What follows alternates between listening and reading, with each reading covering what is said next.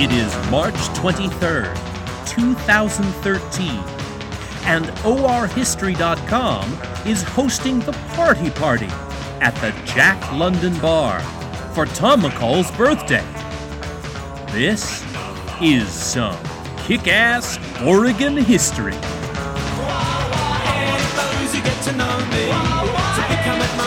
my. Those who get to know me to become All my enemies. Welcome to another installment of Kick Ass Oregon History, a survey created by the geeked out history folks at orhistory.com. We profile only the most badass, captivating Oregon stories. It's all Oregon sex, drugs, rock and roll, and earth shattering, devastating destruction.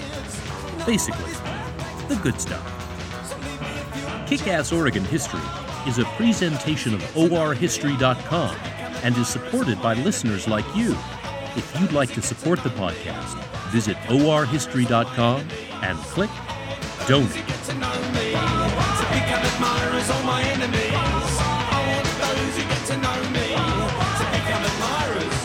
March 22nd, 2013 would have been Oregon Governor Tom McCall's 100th birthday.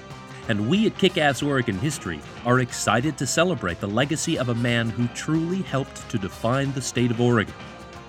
Many other historical organizations are planning commemorations, but as you have come to expect from Kick Ass Oregon History, we try to present the story in our own distinctive way.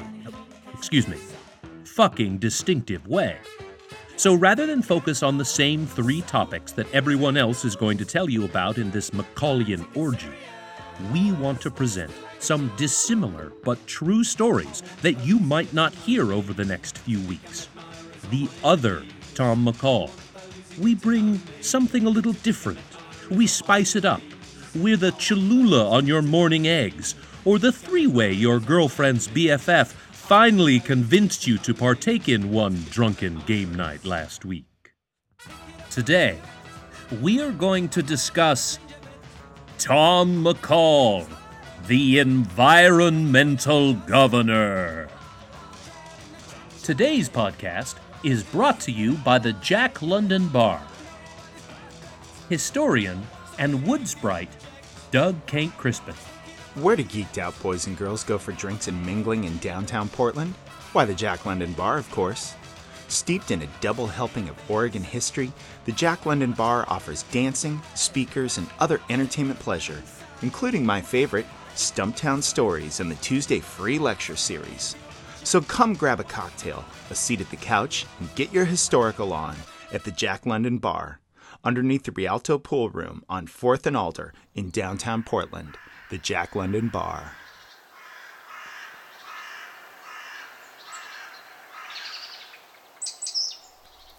We stop walking right near where Andy's starting his chainsaw.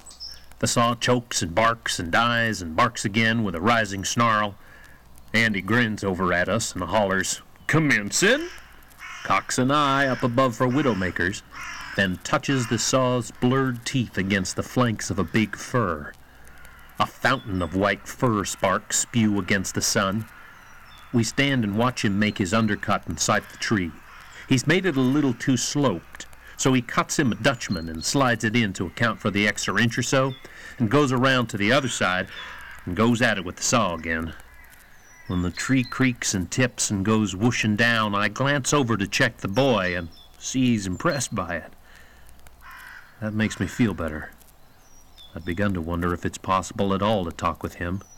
I'd begun to wonder if maybe what a man learns over 12 years in a world so different is like a foreign language that uses some of the words from our world, but not enough to be familiar to us. Not enough so we can talk. But when I see him watch that tree come down, I think, there's that. Just like any man I ever knew. He likes to see a tree felled. There is that, by Christ.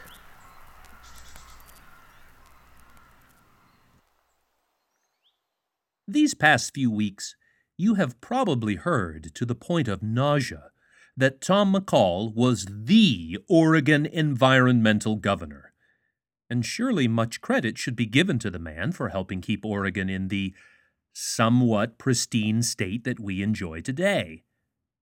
But in examining his record, a few historians have pointed out that many of these cornerstone ideas, these foundations of McCall's legacy, were actually the idea of others in Tom's loose circle, which he rightly was quick to grasp on, champion, and then receive the laurels after political victory.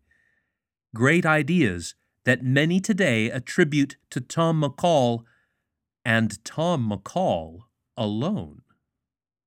The Tom McCall Waterfront Park, part of the Willamette Greenway in downtown Portland, was the idea of State Treasurer Bob Straub in July of 1966. McCall endorsed the idea, and it eventually became his own. House Bill 1601, commonly referred to as the Beach Bill, was a legislative measure introduced in 1967 that almost didn't escape committee. Were it not for public interest, Bob Straub, Secretary of State Clay Myers, and yes, Oregon Governor Tom McCall. Even the heralded Bottle Bill, perhaps the crowning achievement of the McCall administrations, was an idea developed, popularized, and moved through the legislature by a man named Richard Chambers. These were concepts created by great men and then taken on as a crusade by another, another more charismatic and extremely media savvy man. And ultimately, they were acts that did make Oregon a better, more scenic place to live in. But let's examine one area that Governor Tom McCall could have impacted that he chose not to. With a little help from Ken Kesey and his book Sometimes a Great Notion, we are going to examine Tom McCall, the logging governor.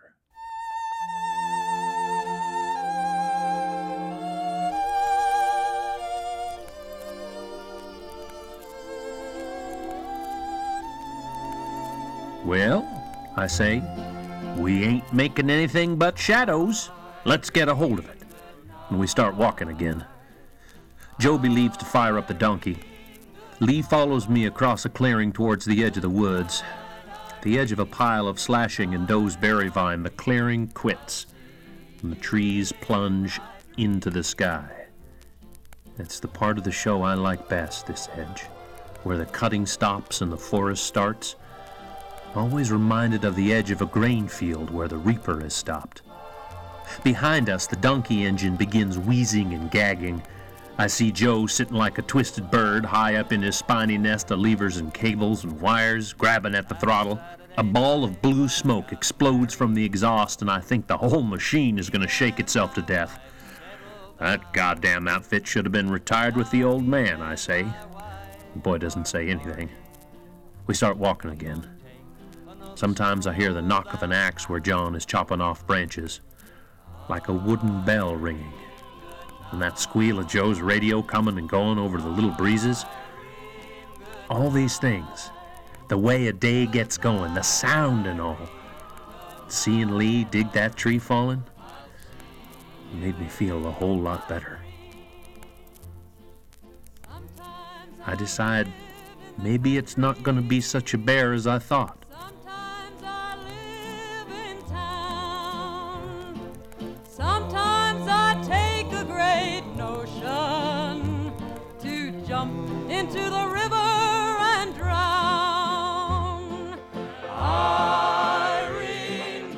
Logging in Oregon is technically even older than air quote Oregon itself. The first sawmill to be set up in the region was in 1827. The first lumber export was just six years later, and that load of Oregon boards went to China. By 1870, there were 173 sawmills in the Beaver State, and this number just grew and grew. 60 years later, there would be 608 lumber mills, 64 planing mills, 47 furniture factories, and 5 paper mills. All in Oregon, baby. The good old days, some old timers might say. Or maybe not. The trucks, the cats, the yarders. I say more power to 'em. Booger these Peckerwoods always talking about the good old days. Let me tell you, there weren't nothing good about the good old days but for free Indian nookie, and that was all.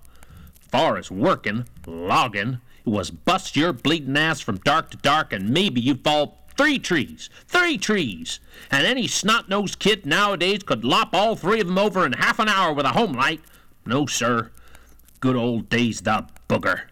The good old days didn't hardly make a dent in the shade. If you want to cut you a piece, you you can see out in these goddamn hills, you better get out there with the best thing man can make.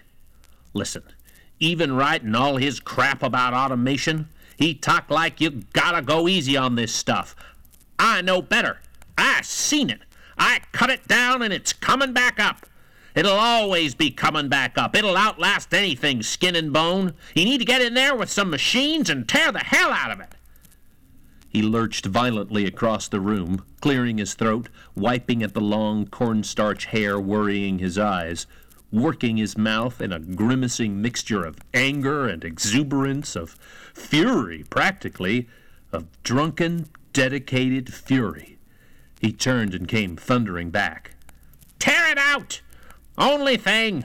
Chop out the big stuff and burn the brush. Grab up the brambles and poison the vines. Goddamn right! What if it is growing back as soon as you bat your eye? Screw it! You don't get it this round, you get it the next!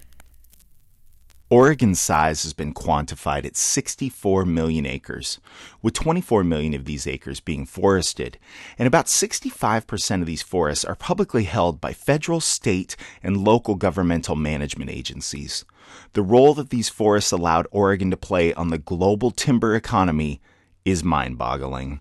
In 1947, rinky dink Coos Bay Astoria was christened Lumber Capital of the World. To say logging and timber has been vital to the economy in Oregon is an understatement. The McCall administration likely saw the Oregon logging industry into its peak. In 1967, Oregon was the top producer of lumber in the United States. The industry was immensely important to our state's economy. In 1972, one out of every 11 Oregon workers' livelihoods was directly tied to the timber industry. Entire towns in the Cascade Range were logging communities, completely dependent on felling those trees. And Governor McCall was determined to see that this agri economy did not slow, no matter the environmental repercussions. As the governor told the 1969 Oregon Logging Conference attendees, The health of your industry measures the economic growth of our state.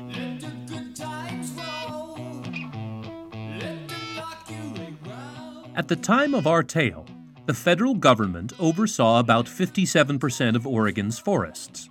The U.S. Forest Service and the Bureau of Land Management operated under what they termed sustained yield, which was the principle of not felling more trees than these timberlands could handle. But often Governor McCall would ask the feds to allow cuts larger than these D.C. agencies felt were sustainable.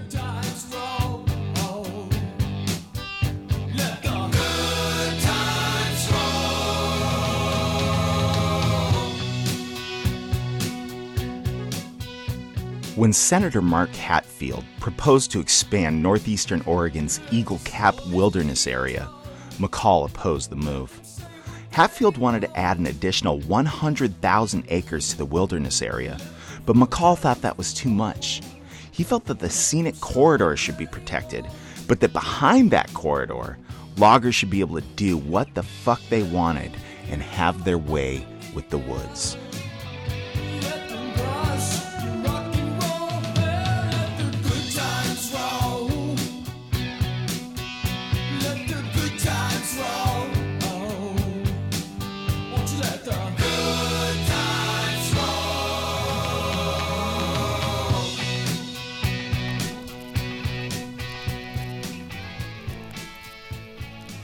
Hank takes a package of cigarettes. He tosses one to Lee and puts another in the corner of his mouth. See if I can give you some idea. Now, the tree you want for the spar is the biggest tree on the biggest hill you can find. It's going to be like the main center tent pole of our circus. And it's going to be the last one cut on the hill, see? The last one up there after we clear off the rest of the show. Okay? I get into this rig, um, 20 pounds of paraphernalia, maybe more, handsaw, axe, hooks, rope, and throw a line around me and the tree, and up the son of a bitch I climb, lopping off branches as I go. And I get started telling him about rigging the spar.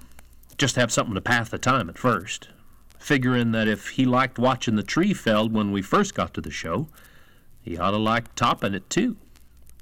As you go up, you take the line around the tree. It gets shorter as the tree gets smaller.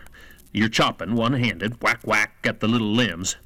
Not many big limbs on a fir till right at the top, but you still got to get the little ones and keep an eye peeled where that safety line is because if you get that with the axe, brother, wire, center, or no, that could be all she wrote. Lots of climbers have chopped their line. That's how Percy Williams bought it. A husband to one of Henry's first cousins. He cut his line. Hit feet first and jammed his legs all the way up to his shoulder blades, so you learn to watch out. Watch out those stobs we call gut gougers. Watch out you get a good bite with your spurs, or you slip and slide 20 feet and peel hide off your chest and belly and thighs like scraping a carrot. And you want to know something else, bub? You're scared as hell. They say that the first spar is the tallest, but that's all hokum. Everyone you climb is the tallest. Christ, this son of a bitch is a good 40,000 board feet.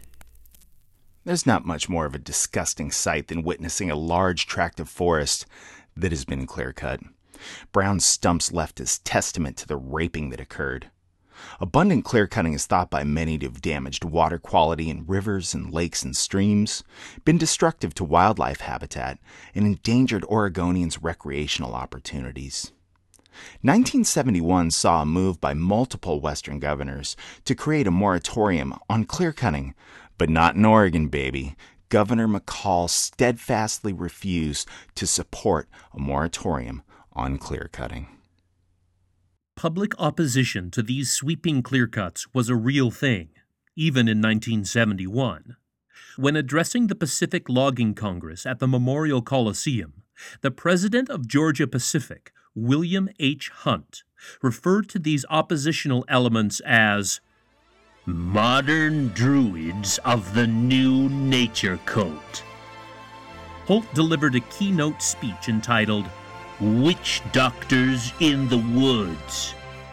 In it, he called preservationists Prophets of Doom, who often sound like woodsy witch doctors of a revived ancient nature cult that insults the intelligence of those they would sway.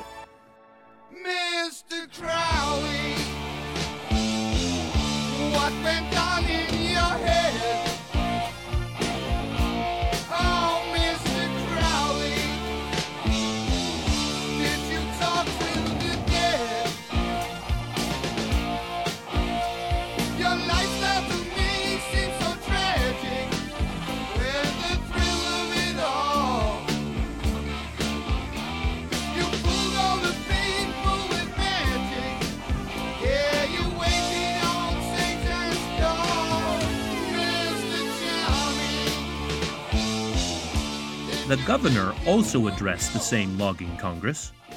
He warned the timber executives that It would be a wise management decision for loggers to leave a thick buffer of trees when working near public highways in Oregon. The whetstone of public reaction sharpens both the economic and political system. And I think both, therefore, serve the timber resource and the public better. the appearance of a thriving dense forest to the motorists in Oregon was what was important to McCall.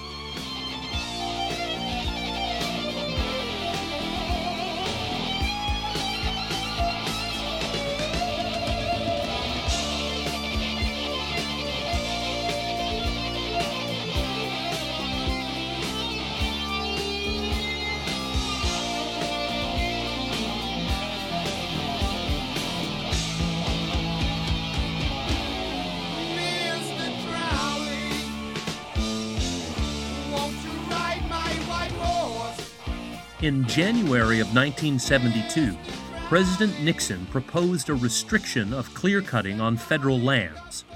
Our environmental governor lashed out at the president. My position is that clear cutting is a defensible management tool. If clear cutting were abolished or severely restricted in the Douglas fir region, it would have significant impact on our economy. I seriously doubt that we could then generate the volume of logs to our mills that clear cutting makes possible. McCall labeled clear cutting as a sound, historically proven forestry practice that is essential to the good health of a number of forest types, including the rainforests of Oregon. And McCall also said that he warned officials from the Department of the Interior that prohibition of clear cutting in Oregon's Douglas fir forests would have the effect of changing Oregon's official tree to hemlock.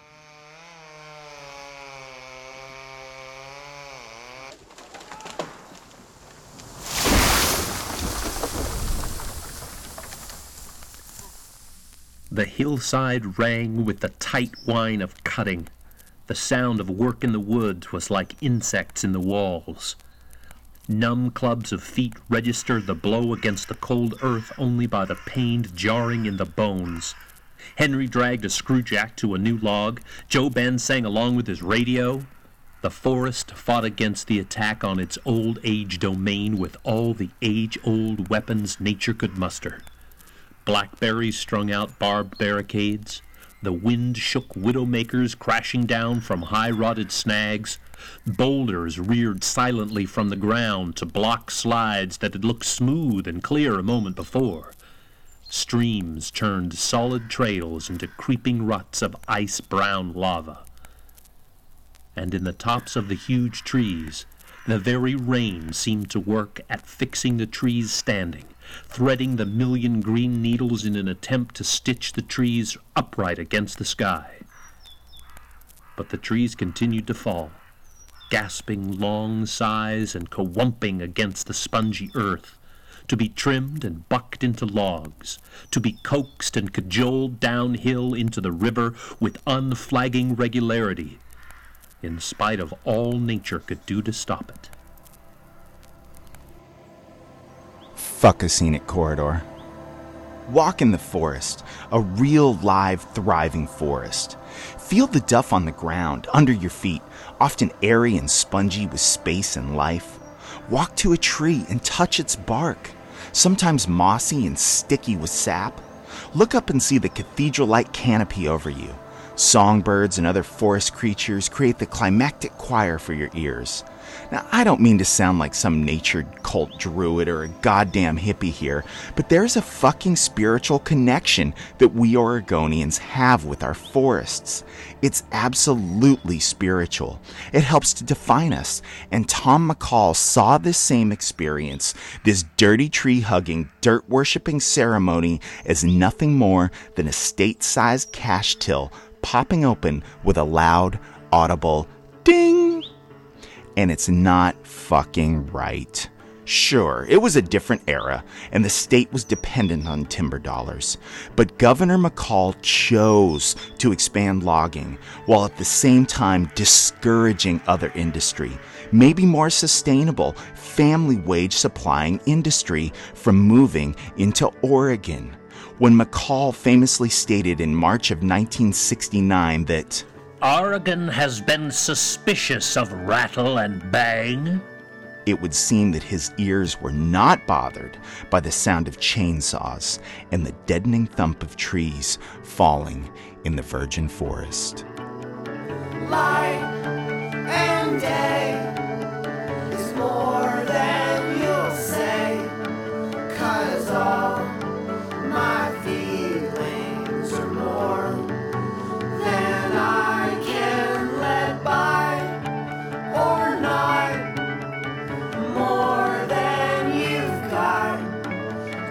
Follow the day. Follow the day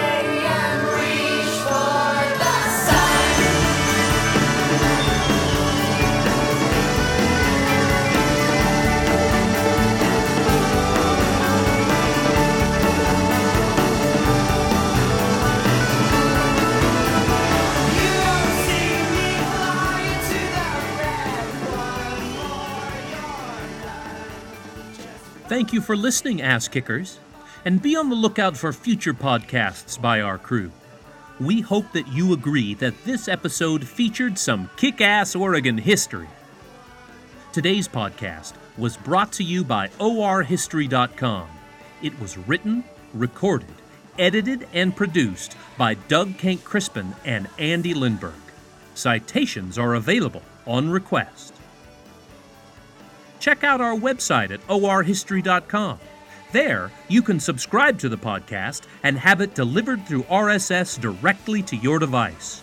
You can sign up for our exciting Oregon history events, pick up Oregon history merchandise, get a list of songs featured in each podcast, receive extra insights into podcast topics, and read of our adventures as Oregon's rock and roll historians.